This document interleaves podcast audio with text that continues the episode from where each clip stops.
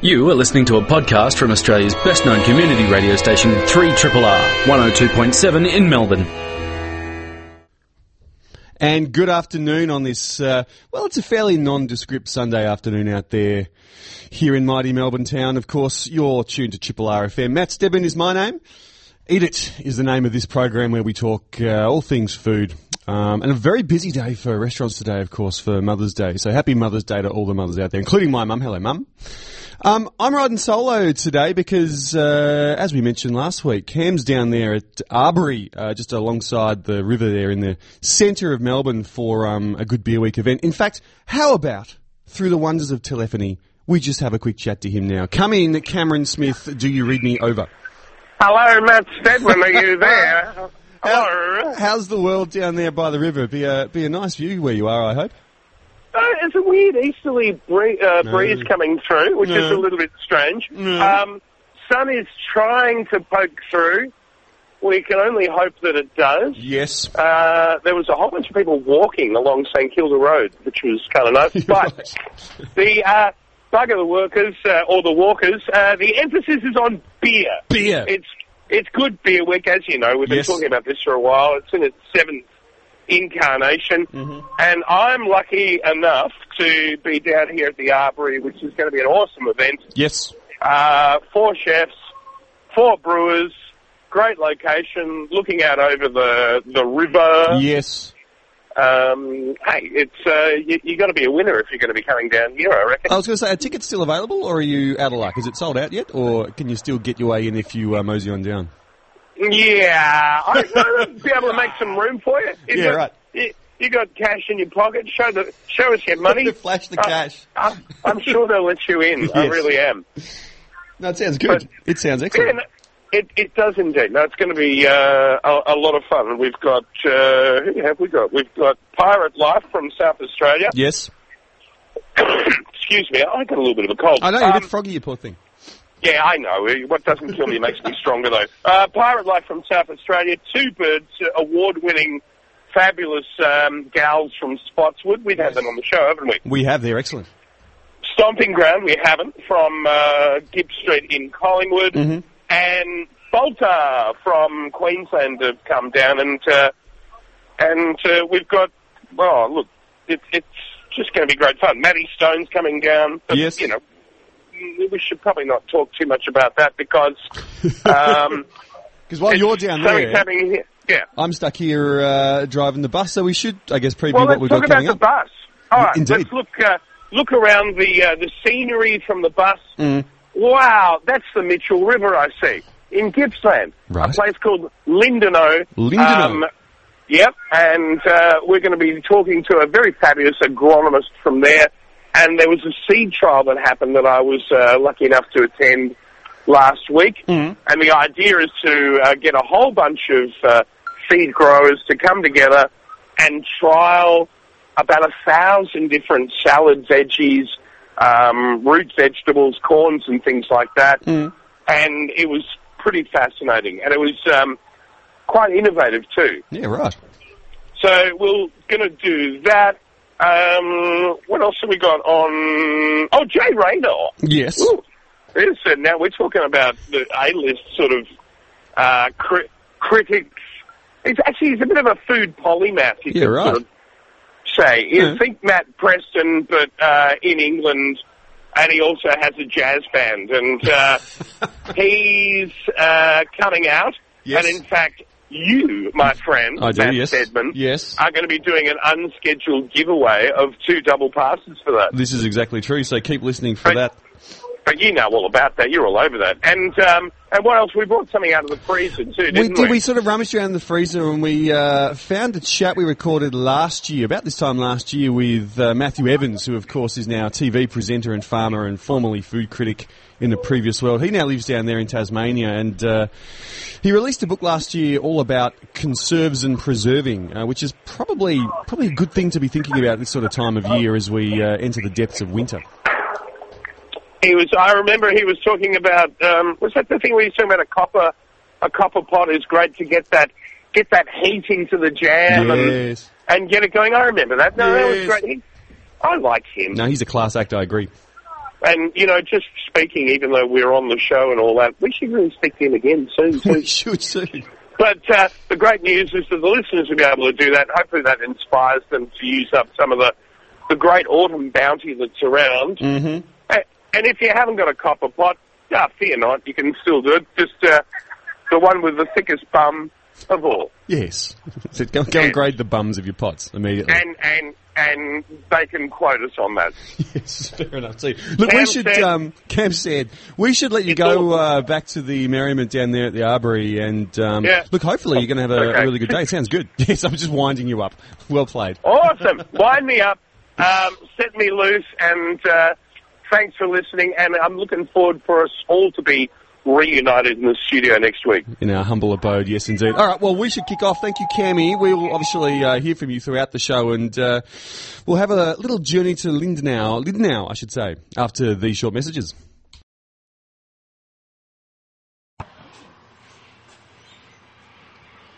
All right, ladies and gentlemen, I'm um, I'm on a pub by the side of the road in in a beautiful place called Lindenow, and um, I'm speaking to a gentleman by the name of Stuart Grigg. First of all, a very very good afternoon as the sun sets on this place. Yeah, g'day Cam. It's a cracker of a day, isn't it? We've had a light frost this morning and uh, the birds are cheeping in the trees here. It's beautiful. Yeah, we've got a bunch of um, what, what were lorikeets, I think that were up in there. But it, just for those that don't know, first of all, let's describe where we are. Where is Lindenow? Well, first of all, I better, sorry, correct the pronunciation, Cam. Good, it's Lindenow. I got bust, I got kicked up the butt- box side a lot of times uh, coming in here calling it Lindenow as well. Geez, good thing we did it outside here, not inside the pub. Otherwise, we'd be in a, a, a lot of trouble, wouldn't we? So yeah, Lindenow is a little um, a little farming community located on the Mitchell River, um, just out of Bairnsdale. So it's about 15 kilometres upstream up the Mitchell River um, in East Victoria. And and just to describe it, we're we're surrounded by hills, and we we're in this what is this beautiful, uh, looks like an alluvial floodplain with. Uh, with uh, soil so good you could grow root hairs off a matchstick um, along this, this place. This is this is prime agricultural land, Victoria, isn't it? You're making the hair stand up on my back, Cam. this is. it is. It is. It's prime agricultural, horticultural land. It was was dairy country uh, for years, and great and great dairy country makes great vegetable farming country. And the Lindenow Flats have some, I don't know, six, seven thousand, eight thousand acres of uh, vegetables, vegetable production here. It's a massively um, productive little little valley. Uh, pristine uh, mountain water running down the Mitchell River. Um, East Gippsland, about three hours. What is it? Uh, east of Melbourne. Yeah. Um, who wouldn't want to live here? Well, you'd be you're kind of crazy. I, I tell you, if you if you wouldn't, because it look just looks beautiful. But we're here for a specific thing because um, across the road and a little bit up from the pub is oh a bunch of crops growing. Can you describe uh, what's happening up there? We've got about a thousand varieties of vegetables in one site, in one area. It's called the East Gippsland Vegetable Innovation Days. We held some innovation days uh, in 2014, and we were uh, our first inaugural uh, event was in 2014. And this year we've been encouraged to put the event on again. We've brought the 10 best seed companies from Australia, um, commercial vegetable producing seed companies together, put all of their varieties to trial in one site, side by side, brought growers in, brought a whole of the vegetable industry together to showcase, innovate, network, um, and celebrate what is a great vegetable growing community. And and these are sort of these these catchwords and, and buzzwords you hear, but but dear listener, let let me just sort of say and just to elaborate on this in the fact that for years we have seen people branding proteins, putting together uh, you know beef, fish, lambs, branded things like that, and they've had their day in the sun. And for me, I think this could be the dawning of something very, very new in the fact that, as you were saying, this is the first time you've actually done interfaced, there you go, let's bring out the words, um, between the growers and restaurateurs and people in the industry. And it's been kind of exciting what's happened, isn't it? It has. It's been a real buzz, actually. I've, I've had a great afternoon. We've um, we've done the what is it, the first ever paddock to plate session in Australia. For vegetables. For vegetables, you're Yes. right. Um, so we're trying to connect seed companies, vegetable growers, um, with the restaurateurs, with the people that use our fresh produce, that are passionate about our fresh produce, and can put that fresh produce on a plate in a major city, in a regional location like uh, like Bairnsdale or Lakes Entrance or Metung, and and, and, and try and encourage them to, uh, or teach them uh, to what's special about our industry and connect them with the produce, connect them right there with the produce at the coalface. and and what's new and what's coming in and what is profound in its taste or appearance and things. And we've seen, um, I've seen a few things. You you you're aware of them, but um, there's been a couple of heroes that um, I've seen today. I've got one of them here.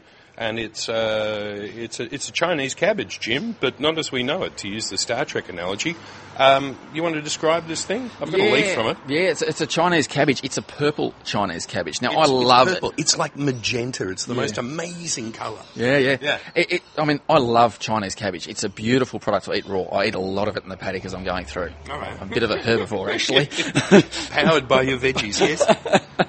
So this, this, this purple Chinese cabbage or purple wombok is, like you say, it's a brilliant, uh, rich magenta colour uh, with a with a, uh, a white mid vein. Um, it's a it, it's just a fantastic colour. Like on, on a plate, it just looks fantastic, doesn't it? And it tastes tastes really sweet and Sweet. succulent and juicy. And, and, and I hope everyone else's mouth mouth's watering because mine is. Yeah, m- I, I, mine is too, and it, this is the thing that you, you taste something, and it's almost like that Pulp Fiction moment. You know, it's like, hey, no, that's good coffee. No, it was. It's like, wow, that's that's a good cabbage. And apparently, is this the one that was developed in South Korea? Uh, yes, I believe so. Yeah, And, yeah, and apparently, they only had one variety for a million years. And apparently, this made national news because um, now the Koreans can have purple kimchi, which I suppose uh, makes them pretty pretty happy. But the great news is it's available here, but in a limited form at the moment, and hopefully we'll get to see more. So anyway, that's one that was amazing. The other one was this hybrid between um, rocket and wasabi. Mm-hmm. Holy moly, that tasted good. It, it's brilliant. It's, it's an innovative product, and that's what these whole uh, two days down here were about: innovative vegetable varieties and bringing them to um, to the consumer, bringing them to the grower. The wasabi rocket, yeah. Can you imagine a, a leafy vegetable, a leafy green rocket that tastes like wasabi and has this like the, this this bang on your palate? You, you're probably going to explain it better than me, Cam. Well, I don't know if I can, but it's got the hit of the wasabi. It's got that smack in the face, but it's also got flavour as well. And I was imagining it under um, um, uh, Hiramasa kingfish. Um, a little bit of that on top with uh, maybe some lemon oil or something like that, but just to give that kick. Um, it was amazing. And then there was this giant cabbage that we had, the, the Portuguese... Yeah, the- Portuguese what was that kale or Portuguese kale. Yeah. Humongous. Biggest I- thing. I'd never seen it before either. It was sort of like a, a, a mutated cabbage, the cauliflower thing that has sort of grown up and twisted. But the big flavor, veiny sort yeah, of uh, uh, leaves on it. Yeah. Um, uh, almost like a, a massive big cauliflower that forgot to make the cauliflower and That's just made it. a whole heap of leaves that sort of wrapped in around and twisted themselves up. But flavour, sweet, Yeah. juicy, um, you know, but tender to eat. you could make a coleslaw out of that. yeah, oh, yeah, for sure. yeah, it was. We've seen things today. One thing that came to me was the fact that the poor old consumer, and that's you out there, ladies and gentlemen, the poor old consumer that shops under the fluorescent lights. It's in the supermarket's interests to reduce lines of veggies. It's not about bringing more choice or more varieties, unfortunately, for a lot of the supermarkets. So maybe the thing is that we might start seeing these sort of things in restaurants, perhaps. Is that where it's going to be driven? Well, that's what we were trying to do here. We're trying to connect you guys, the consumers, the the the, um, the chefs, uh, to the growers to actually drive some throughput, drive some interest, and, but also connect everyone together and hopefully get these innovative varieties, these new varieties, out to these consumers and see them in the restaurant. Yeah, that's what I'm excited about. Yeah. Um, well, hopefully, what we can do is maybe we can bring this sort of thing to Melbourne for uh, the restaurateurs of Melbourne at some stage in the not too distant future. I'm Yeah, hoping. yeah, yeah, for sure. Um, would be good. Now, now, tell us a little bit about. Well, you're an you're an agronomist, is Correct, yeah. but What does that actually mean again? So yeah, agronomist works with soil, works with plants, works with pests and Oh, diseases, so trying to help growers. You're not anger management. Sort of thing. okay, not agro. Okay, No, good. no, actually, my, my cycling sign off is agro stew. Oh, That's right. when I'm cycling. That's with the cycling buddies, all right? Yeah. So agronomist is someone that grows things, and your um, thing that you really love growing is um, is spinach. You were Yeah, saying. yeah, spinach. I've got a bit of a passion for spinach. I um, Why? What, what is it about it that that you love? It's a really uh, quick changing crop. It's a really quick growing crop. Yes. Uh, growers are, are sowing it, um, you know, a couple of times a week, three times a week. There's a lot of challenges with growing it, challenges with actually getting it into the soil and, and having it um, establish and, and perform as, as, as you would expect. Mm. Challenges with wheel, yield, challenges with diseases, challenges with pests. It's a global challenge, and, and the consumer loves it. and Sounds they're like going the more. Pinot. Noir of vegetables. And my kids eat it too. Oh, okay.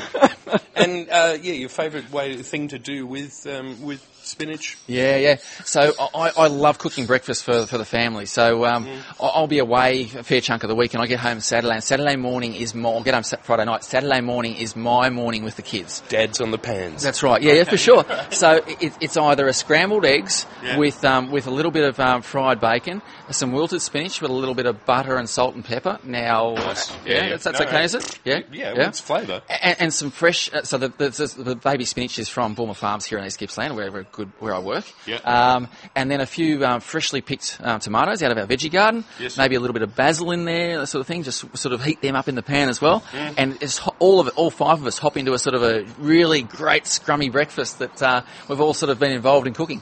Mm. Yeah, it's fantastic. Kids love it. It sounds great. All right, now if um, uh, restaurateurs, consumers out there that are listening to the show, if they want to get more information, um, how would they go about doing it? Do you think? Yeah, that's a really good question, Cam. And I'm hoping- early. This is the thing. We're, we're we're seeing the genesis of something here. What pub is this again? This is the Lindenow pub. The- Okay. Yeah, yeah. with the right pronunciation. But yeah, I think uh, I've just got this feeling that um, I- I'm at something that I haven't seen before, and I think it's really, really exciting. I'm hoping UCAM can can help us to drive that. That's that's been the exciting part of it. The East Gippsland Food Cluster, um, is a, which is a, a cluster of um, uh, food producing um, businesses down here in East Gippsland. Like-minded folk. That's yeah, that's right. Yeah, Yeah. Um, they would be a really good point of contact, or myself. You can contact me. My website, Stuart Grigg Aghort Consulting, and I'm sure I can help. Say that again slowly. Stuart Grigg Aghort Consulting. And it's also a bit of a mouthful. East Gippsland Food, Food Cluster. That's Nicola Watts and her cohorts. Simon, yeah. Yes, Simon. Mm-hmm. Yes, God bless him. Yep. Um, yeah, contact us. We can definitely help to facilitate your connection with uh, with Mm. the growers and with these new and innovative varieties for sure. For sure. There's a lot of stuff happening out here, and uh, we'll let the. Oh no, it looks like the, the rainbow lorikeets have moved off. But uh, we look out across over this beautiful valley as the sun's going down, and I think it's going to get cold, but uh, I reckon these, all these vegetables warm all our hearts. So We're going to have some lovely vegetables tonight. We're going to have a little bit of lovely wine as well, and uh, we'll party into the night down here, Cam. he Lo- he should be working. Time to sign off and say adios from. Say it properly. Stuart Grigg, No, no, the place there because I Oh. said it so badly, I mangled it. Lindenow. Not Lindenauer. No, no Lindenow. Lindenow. One more time. How do you say it? Now. Nice. Uh, signing off. Thank you. You know what? A few years ago, a high-powered food reviewer turned his back on the uh, on the on the shallow city that he had been. Uh, no, that's not fair. Um, one of the most important food reviewers uh, in Sydney decided to uh, have a little bit of a tree change and move down to the Apple Isle, or what was known as the Apple Isle, and uh, has prospered and done very well and has become a, a very, very important voice in self-sufficiency and growing food and, uh, well, being the gourmet farmer. We're talking, of course, about Matt Evans, um, proprietor of Fat Pig Farm and author, and he's got another book. And you know what? It's a effing beauty. Matt, hello. Thanks for having me. Oh, it's a pleasure, mate. It's been a while since we've we did speak last year, didn't we? I think. Oh, it might have been a couple of years ago now, yeah. But we, you know, Oh, every, uh, you know, I, I love uh, dipping in every now and then. Oh, yeah, you might have done, we might have done a, a phone up. Yeah, but we did. We did. can't A remember last f- I. I think we did. Well, um, with this time of year, of course, we traditionally we sort of look at the great abundance, and uh, and for a lot of people, especially living in the northern hemisphere, uh, the techniques that you espouse and um, sort of elucidate so beautifully in this book were necessary for survival. But um, that's changed. I'm just talking about preserving in general. Why do we preserve? Yeah.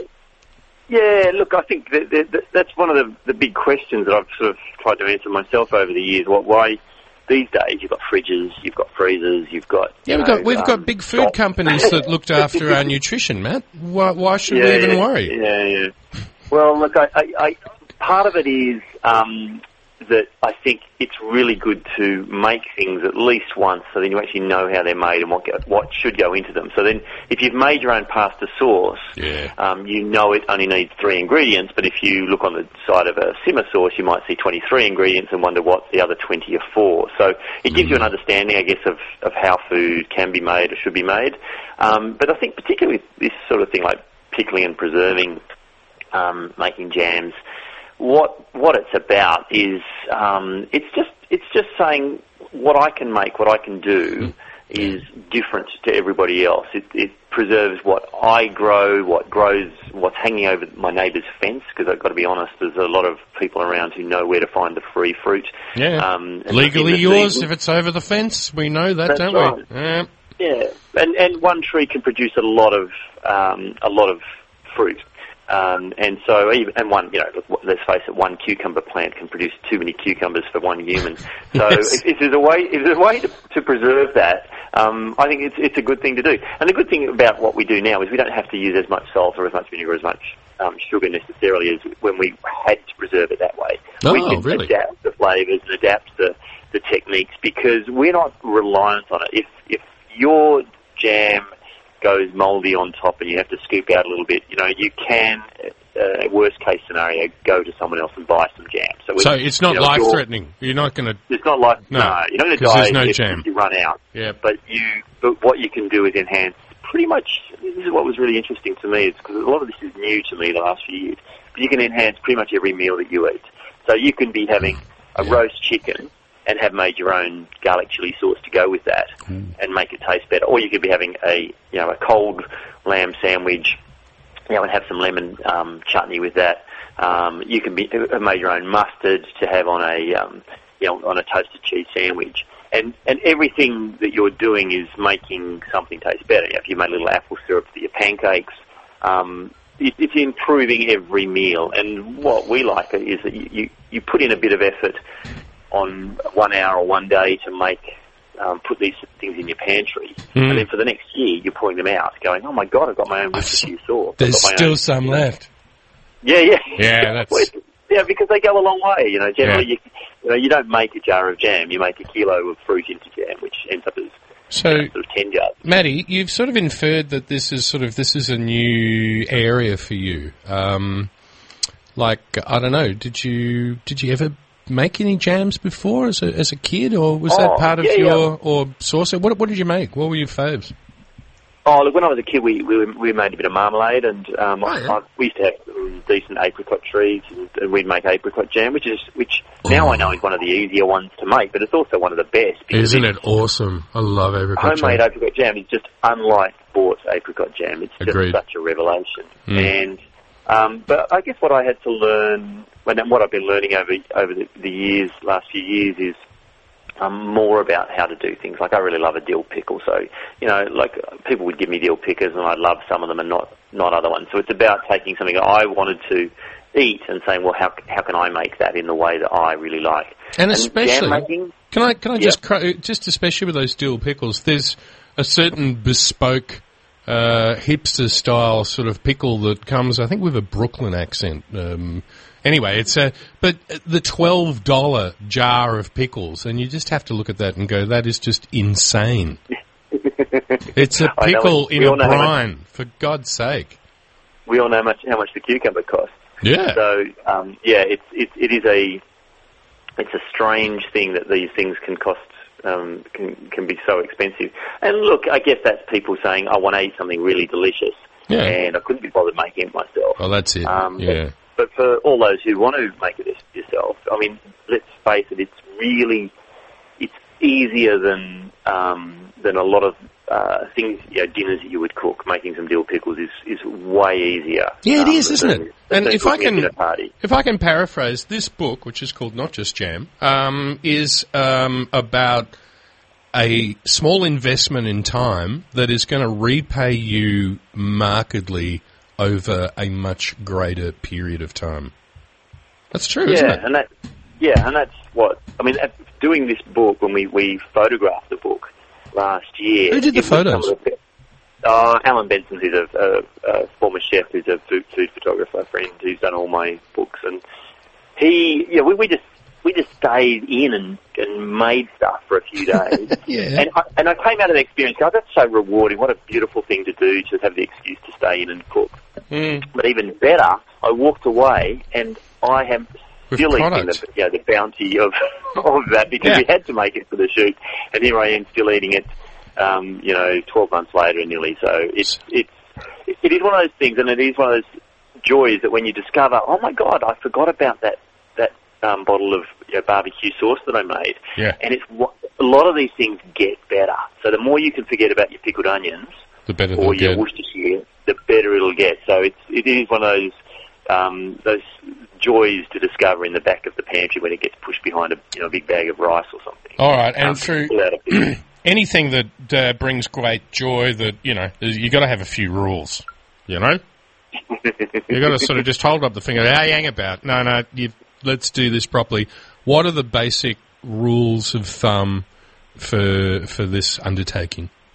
Yeah, so there's, ways to stop things going off. That's a good idea. Um, like that. Yeah, so that's that's the whole point is to, to, pres- to yeah preserve things. So so you can add sugar, Yep. you can add salt, Yep. you can add vinegar, Yeah. and you can heat heat things. So if you do one of those things or a combination of those things, You've got then yourself you covered. can you can get cover yourself. So I do actually have a, a bunch of rules, and particularly with jam, which seems so simple. You just to make jam, you boil fruit and sugar. Like it's really really Yep. easy. Yep. But to get the perfect jam, it's kind of like the perfect sourdough. It's all you know, which is just flour and water and a bit of salt. Mm. You know, to get the perfect sourdough is is you can spend your life doing it, or you can just have a crack and Yeah. give it a go and enjoy the lab, you know, what you do once. But Yes.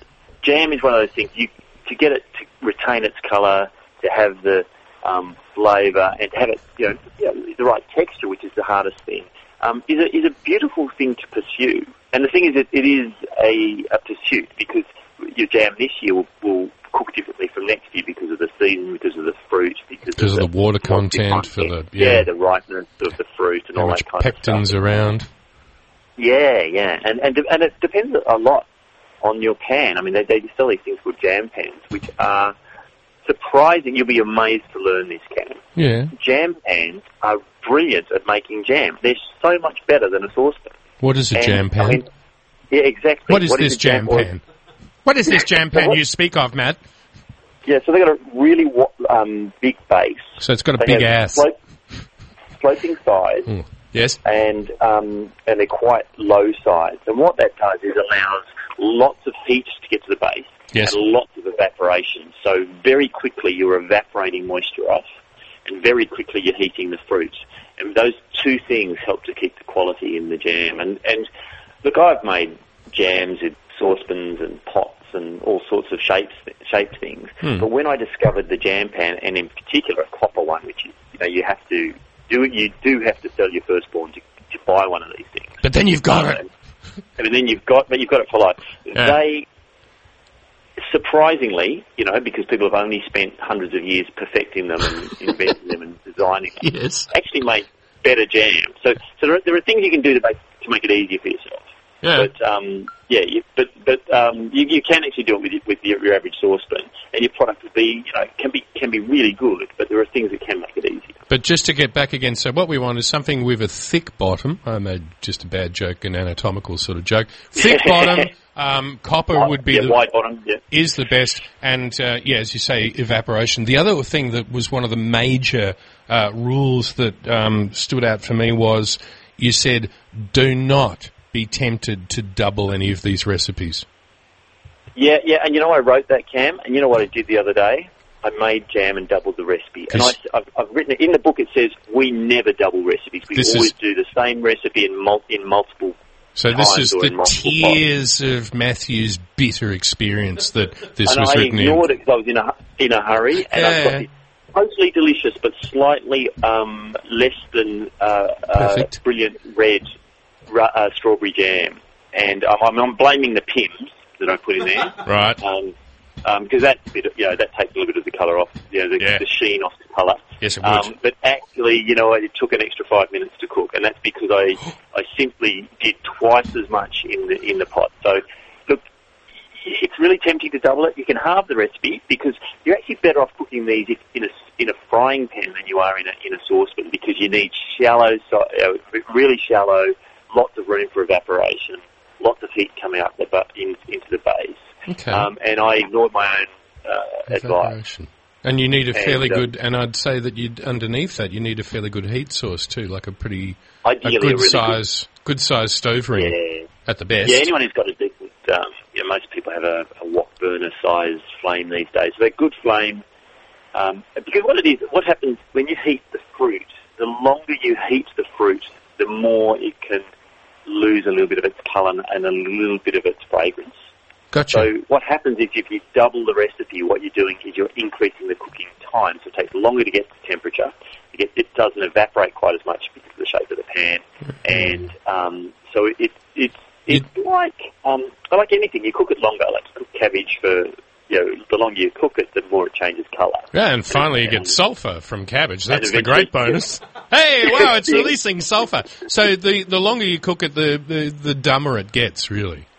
Well, yeah, it just loses Huh? some of its quality, and, and it's like a lot of this stuff. The, the quicker you can um, get it up to temperature, get it to the right setting point. So we call, talk about the set for a jam, which is the, the you know when it's going to spread on toast and not just run off the side of your toast. Yep. The quicker it gets to that point, um, the more you're retaining the, the fresh fruit character. And it doesn't matter if it takes a long time to get to that point. It just means that you, you know, your jam's probably not going to be quite as um, as vibrant. And, um, you but know- if you start with grapefruit, you'll probably have a great jam anyway. Yeah. The other thing that, you know, okay, so we look at this book. It's from Murdoch Books, not that Murdoch, just so people know.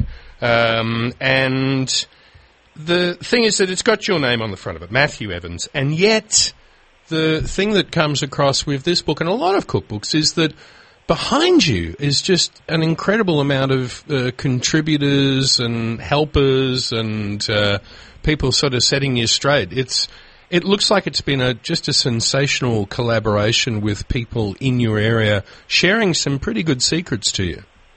Yeah, so so this book, because I'm not the, the best jam maker, or, um, I I wanted to go to someone who makes brilliant jam. So we have a, a, lady who actually styles all the uh, uh, has been my food stylist on the last three books, I think, and um, she makes brilliant jam. She and is I, the jam I, whisperer. Yeah, she does. Yeah, she she does incredible jam, and um, so I went to her, and she actually co co wrote the book. So a lot of the jam recipes are hers, but I guess a lot of the, what she gave me was also the wisdom, and and what I've tried to do is harness her wisdom, but also you know every grandma and every you know every person I meet who's a good preserver, and, and take their wisdom and put it into the book. And really, like like a lot of well, pretty much all my books, they're they're um, paying homage to the people who came before. For the generations who, you know, for the Deli book, it was people who, who learned how to cure bacon and smoke ham. You know, for this book, it's the people who, who, who've um, gardened and then said, well, my God, my garden's given me too much. How do I pickle that or preserve that? Or, you know, so it, it's always, we what we're trying to do is take, pay homage to the people who came before and say, look, th- th- there's so much good knowledge out there. You know, the nursing home near me probably has more, you know, great knowledge on how to pickle and preserve than, Yeah. than not just jam. The different difference is, you know, not everyone can just rock in and and and pick the brains of the people who who live there. Um, so uh, I guess what we're trying to do is, is you know, say, look, here's all this wisdom, here's all this knowledge in a readily accessible form that you can carry around in your um, Kit uh, you know, in your kitchen. Yeah. Well, um, congratulations. This is the book best book of preserving I think I've seen. To be honest with you, the fact uh, it's a it's a picture to each page. So every time you see a recipe, you'll just about everyone you'll see um, a picture of it, a real beautiful picture. It goes from uh, jams to preserves to jellies to chutneys to curds. But it's look, there's a lifetime of preservation here and uh, and making your life just a little bit better when you go to the pantry. Matthew, congratulations on this book. I think this should be well, if you're into cooking at all, this this should be in your in your library. So congratulations on that. Uh, look forward to speaking to you uh, in the not too distant future. On uh, maybe we'll talking to you in the middle of winter and see how you're going. Love to. Thanks. Thanks for having me, Cam. See Oh, ya. pleasure. Matthew Evans there on three Triple RFM. Ladies and gentlemen, it gives me uh, an enormous delight, a, a, actually a warm feeling in my heart uh, looking across to Old Blighty because we have on the line Jay Rayner, restaurant critic for The Observer for, oh, forever, 15 years, journalist, writer, broadcaster, musician, and um, a flowery shirt guy. Uh, we welcome you to 3 Triple R. Jay, hello. It, it's a delight to be here. Uh, after that kind of introduction, I hope I can live up to it. Well, well, let's. Uh, well, we'll see how we go. But uh, uh, first of all, some, something must be made mention of the fact of the great convoluted nature of uh, communications. In the fact that can you can you just describe where you are at the moment, just to give people an idea? Well, I've moved across the road from my own house. I'm on a mobile phone. I've moved across the road from my own house because I'm having my kitchen renovated, and um, I have some uh, sturdy Russian chaps who are drilling the old kitchen floor to remove the tiles. And I had a choice, which was to try and explain to the Russian chaps why they needed to stop drilling the floor, or come across to a neighbour's. And I thought I'd, I'd go with the latter. I, I don't know why, but I'm thinking of I'm thinking double denim. I'm thinking of peaked caps and their and jowls moving as they as they manfully labour in your kitchen. Uh, Whatever gets you through the through the day, mate. That's, those sort of images do it for you. That's fine. Uh, Make ju- sound like Tom of Finland. I just want to call Vladimir. I need you, Jay. Food has been very much front and centre of uh, of your focus of your life. Um, what has been the genesis of this? How, how, did, how did this take place? Well, it's uh, it's it's a slightly long story, but I'll try and keep it short. I've been a writer, reporter, journalist for 30 years. Um, I've written about almost ev- an- anything and everything apart from sport, and even then, I once covered the All Natural Bodybuilding Championships. Um, but about actually, it's longer than I. It's almost 18 years ago. It became clear that the restaurant critic job was going on the paper, and I, I said to the editor of the section it appeared in, "This is a job you can't apply for because if you could, the queue would be out the door." Yes. Um, and it turned out she wanted me to do the job, but the overall editor of the paper didn't because he um, wanted me to carry on being his, his general feature writer. But I kind of managed to stick to my guns. And for me, what it wasn't just actually that it was about going out for dinner, although that's a marvelous thing. It's that food is a way into so much of our lives. It's it's obviously it's about taste and pleasure, but it's also about politics and uh, emotion and sex and family and the environment. It it covers everything, and I actually think that food supply will become the defining issue of the 21st century.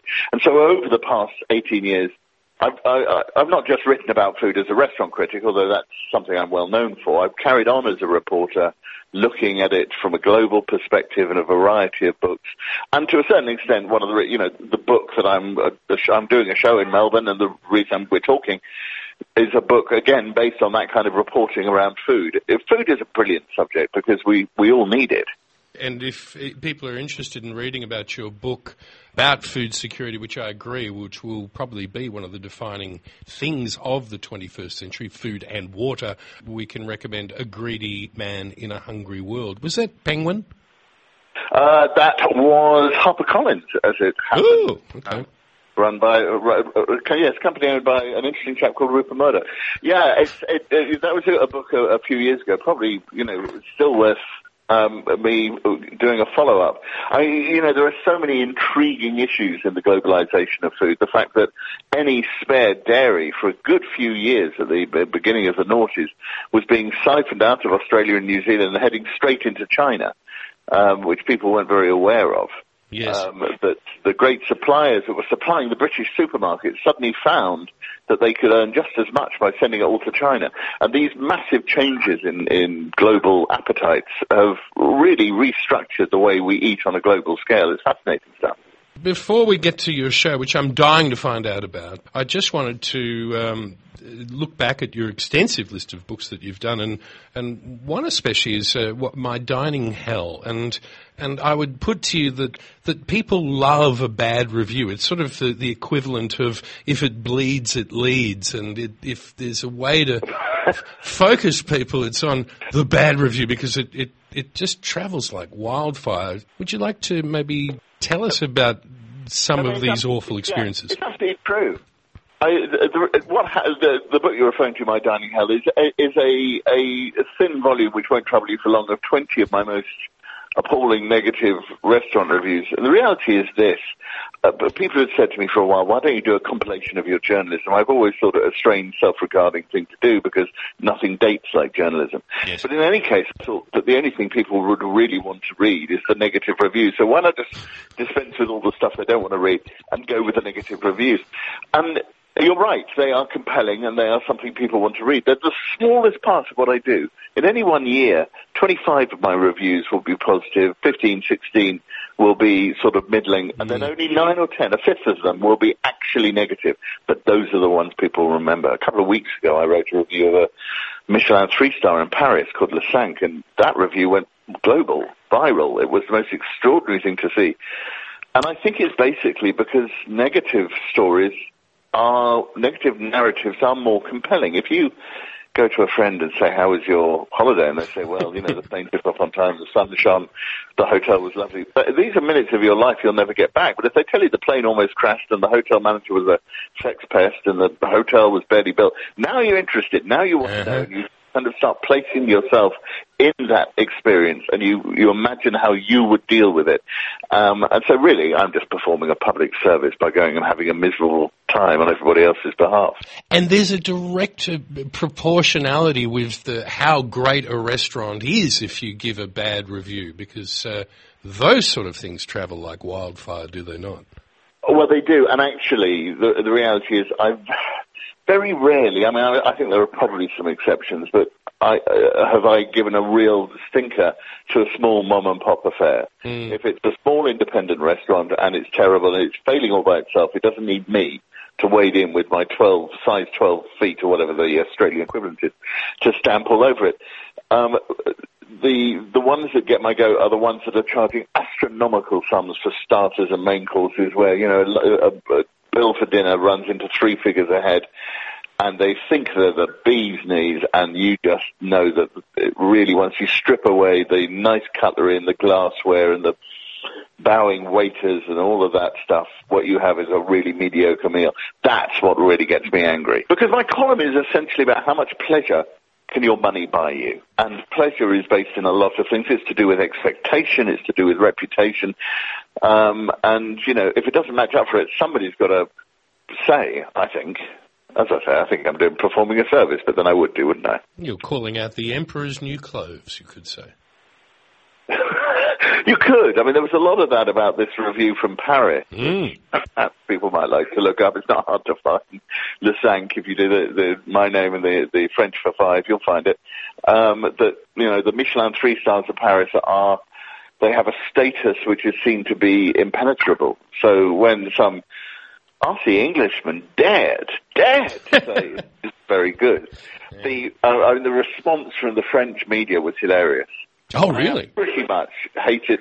Oh, yeah, Le Figaro, Le Libération, um, Le Monde, they all ran major, major features on this ridiculous upstart of an Englishman who thinks he can dare tell the French what their cooking is like. I think in the end it comes down to the fact that I am now hated across France, but rather loved across the rest of the world, and it's much better that way than the other way round. Yeah, I suppose that's not a bad a bad relationship. Although you might have to adopt some sort of a disguise if you're uh, if you're heading down there next time, I suppose.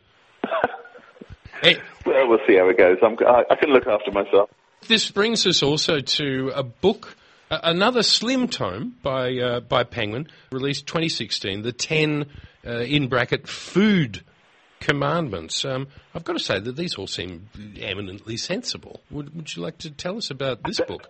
Well, yeah, I mean, I, I will say it's a slim volume because we kept the print size small, so it's a, it's, so we could sell it at a good price. Um, it's ten essays on how we eat now, with the commandment being kind of a jumping off point for a five thousand word sort of fully, properly journalistically researched idea. So there's things like thou shalt eat with thy hands wherever possible, and thou shalt worship leftovers. Thou shalt choose thy dining companions bloody carefully and honour thy pig. I believe in honouring thy pig.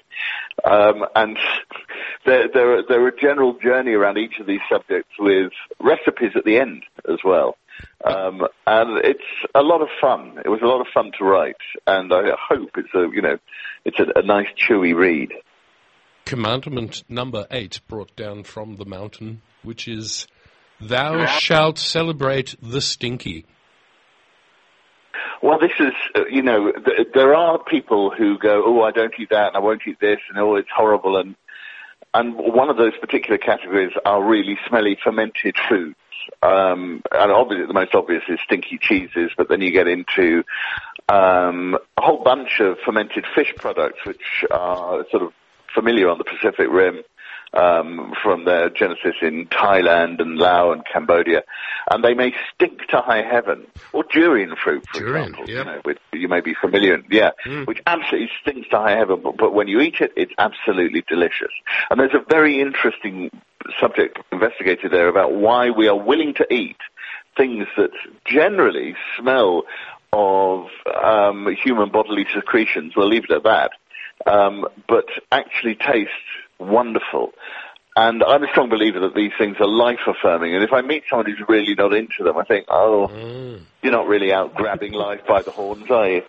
Um, and so it's, it's, it's also an investigation of why we like these things. What is it we like about them? Um, you know, the show that I do is based on this book. And when I get to that commandment, I even have video of me eating uh, a Swedish herring product called surströmming. Oh God, yes, yeah, that's smelliest foods in the world. yes. It's it's it's full on. Yes. It's full on, and uh, you know, even, uh, but actually, it's it's compelling as well. Eaten in the right way, ritualized in the right way, it becomes a marvelous, marvelous thing, and I'm fascinated by all that stuff. Now, tell us about. So you're going to be um, coming. You're coming here to Melbourne. We're we're very very happy to have you. Where is it? It's uh, it's uh, what is it? J Ray and May, isn't it? It's Joe Rogan. Yeah, I'm I'm I'm doing um, a world tour of New Zealand and Australia. So I'm I'm I'm in Auckland and I come to Brisbane. I finish with with you guys um, at Northcote Town Hall uh, under the auspices of the Wheeler Centre. And the, the show that I do, and I do it a lot around the UK, is basically I wrote the book and the show at the same time, and it's it's sort of 55 minutes of stand up. If I'm really honest, using audio visual stuff. Well, with a, with a keynote. Uh, yeah, it's not death by PowerPoint. Oh, good, good. Uh, but actually, but there's interesting things you can do with audiovisual stuff, and you can turn it into your, your straight man on stage, um, and then fire off those images and work with them. Uh, what happened? You mentioned a book of mine, Greedy Man and the Hungry World. When I wrote that, I knew it was fodder for discussion panels at literary festivals, and I hate them. I hate discussion panels. I hate sitting on them. I hate being in the audience of them. And I had to come up with a way to avoid being asked on discussion panels, which I decided was the one-man show. So turn the book into a one-man show, and, and it became a bit of a thing. It became a rather successful part of my working life. And so I've done three of them. This is the third. And this time, the book and the show were written at the same time. Um, and it's a, it's a lot of fun. So there's, you know, the 55 minute stand up bit in the first half, and then we throw it open to the audience with their commandments and a Q&A. Um, and yeah, I'm very much looking forward to doing it in Melbourne. And any scratch and sniff sort of cards or anything like that? Um, I, I haven't quite got into that, but I do have Moses robes and uh, tablets of stone, which are in fact pizza boxes saying, do as I say. I don't wear that. Look, I think we need a new culinary Moses, someone to lead us to the edible promised land, and I'm, you know, six foot four, got too much hair, and a greying beard. Can't, I can't see who else would be better for the job. Sounds great. All you really need is uh, like the soundtrack from The Robe, you know, from those 50s biblical plays with lots of wah, you know, a bit of, a bit of that going on could be fantastic. I, I I have a bit of, yeah, I have a few tricks up my sleeve. Okay, don't give, well, No, I'm not, I'm, I'm, you know, I'm not coming down off the mount unarmed. Okay, good, good. That's uh, that's good. So, um, if people want to book for this, I imagine there will be a portal at the Wheeler Centre. Would be uh, the way that they can do There, that. there is, or they can they can bounce around the world by going to my website jayrayner.co.uk and on my live shows page. It's all there. Okay, all so the not- and not- friends in other places, they can find shows also elsewhere in Australia. Yeah, not to not to your phone as you watch Russians do things to your kitchen. well, uh, maybe I should put a webcam up and see if I could sell that. Okay, could be could be kind of good. Now, uh, there's uh, one thing, a couple actually things before I do let you go, as well as being this uh, gastronomic luminary uh, within uh, the old country uh, that you are. Uh, but you're also a musician, and you um, you have the Jay Rayner Quartet. And I was I was just wondering. And you and you were saying you like food songs, and I was just wondering if you could sort of give us, uh, tell us your, your favourite foodie sort of songs. It, it just so happens that there is quite a repertoire which seems to touch upon food. And partly that's because of the history of jazz being related to restaurants and bars. That was where jazz happened. It happened in eating houses. It happened where people met to eat. And then, so inevitably sometimes people would, you know, write songs around that. So Black Coffee, for example, which is a great blues number, um, and it, uh, you know, it, it has a terrific lyric. Uh, Another great uh, drink song, One for My Baby. Oh yes, Um, yep. classic Harold Arlen song. You listen to that. It's a, uh, Frank Sinatra called that the ultimate drunk song. Um, uh, then there are a, few other more interesting ones. Herbie Hancock seemed to show um, a, a slightly obsessive interest in melons. He obviously wrote Watermelon Man and Cantaloupe Island, and we often gig Cantaloupe Island, which is a cracking tune. Um, there's lots of different places you can go. Oh, we do a we do a jazz version of "Food Glorious Food" from Oliver, which sounds a little bit like on Green Dolphin Street until you realise what's going on. Um, and, and it, but it's also about it's also about the story. So uh, I, I, I imagine many of the listeners won't know, but my mother was very well known in Britain as an agony aunt. Um, she's gone now. She died a few years ago, but she was a she was an agony aunt and sex advice columnist, and, and very well known in the UK. And I'd never really talked about her. So we also I tell stories about growing up with a mother who was a sex advice columnist, and a lot of blues songs also sound like letters to an agony aunt. So um, we do a bit of that as well. And um, yeah, it was very nice. We've got our first live album coming out in the autumn, um, and it's a rather joyous part of my life. I'm later, you know, I'm 50, and somewhere along the line, I managed to pick up an extra career, and I'm delighted by it. Well, happy birthday for that significant one with a with a zero on it. Um, I'll finish this up by, by just asking you um, a question. It's a little bit hackneyed, but it's it's kind of fun. The death row meal or your last supper. What what would be your last meal? Uh, yes. You see, I've always been suspicious of the question because if it, if I was on death row, I would be furious at the injustice of the state trying to take my life for a crime I clearly didn't commit. And the idea that I'd have the appetite for dinner at all um, has always mystified me. But if what you're really asking by the question is, given no boundaries, given no Yes. consideration to consequences, what would you have? The answer actually would be an enormous plate of spare ribs, which I could eat with my hands and get sauce all over my cheeks and not worry about anybody seeing the mess I'd made of myself. And if you did, why would you care? Because this was going to be your last meal anyway. Exactly. Exactly. I'm off in the morning. So, um, Jay, you're going to be coming down to, I'll just uh, correct your pronunciation there, my friend, uh, Northcote Town Hall. What's the date? I, I take it on the chin, yes. Yeah, you- It's the Northcote Town Hall under, under the auspices of the Wheeler Centre and it's May the 24th. oh my God, I love the way you. A, couple of weeks away. Oh, and I do love the way you said Northcote. It was just mellifluous beautifulness to my ears. Um, Jay, looking forward to hopefully meeting you when you come down. Um, is this your first time in Australia?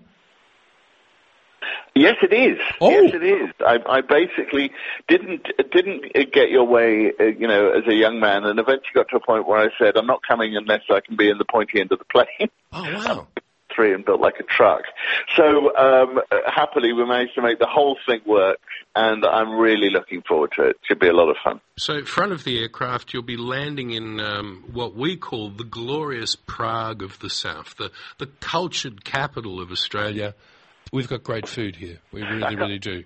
I, I know. I've, I, I understand that. There's a lot of my friends have worked in Melbourne. Obviously, Heston Blumenthal had his restaurant there for a Yeah. while. He's got another one there now. Um, I can't tell you. I mean, I, I do love regional little rivalries and so forth. The outrage uh, by the people of Sydney that I'm not going there is marvellous. Oh, well, I'm absolutely baffled. Ah, well, we, we, we- we've got to love that. Well, look, look, I look forward to meeting you when you do come down. Thank you so much for your time. Uh, Jay, I'll let you get on with your morning, and um, I hope you have a fabulous day. But thank you so much for having a chat to us. Thanks very much, mate. Good talking to you. You've been listening to a podcast from Australia's best known community radio station, 3RRR 102.7 in Melbourne. For more podcasts, information about upcoming events, and our live stream, please visit our website at rrr.org.au.